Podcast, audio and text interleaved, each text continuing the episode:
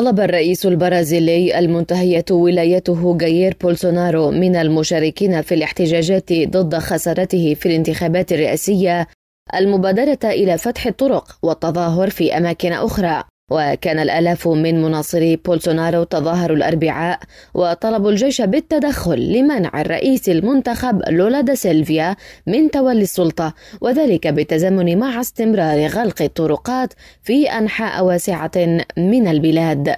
وكانت صحيفة واشنطن بوست ذكرت أن بولسونارو كسر الأربعاء صمت يومين بعد خسارته في الانتخابات أمام منافسه لولا دا سيلفا بتعهد غامض باحترام الدستور دون الاعتراف بفوز خصمه أو بالهزيمة. ووفقا لواشنطن بوست فإن الرئيس اليميني بدا مستعدا لاتباع نموذج ترامب في إنكار نتيجة الانتخابات وإثارة انقسام وطني طويل وقبيح وفق وصفها.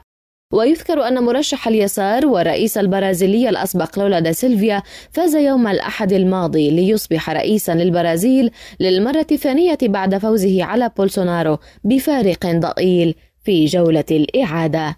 لشبكة أجيال، أسيل دزدار.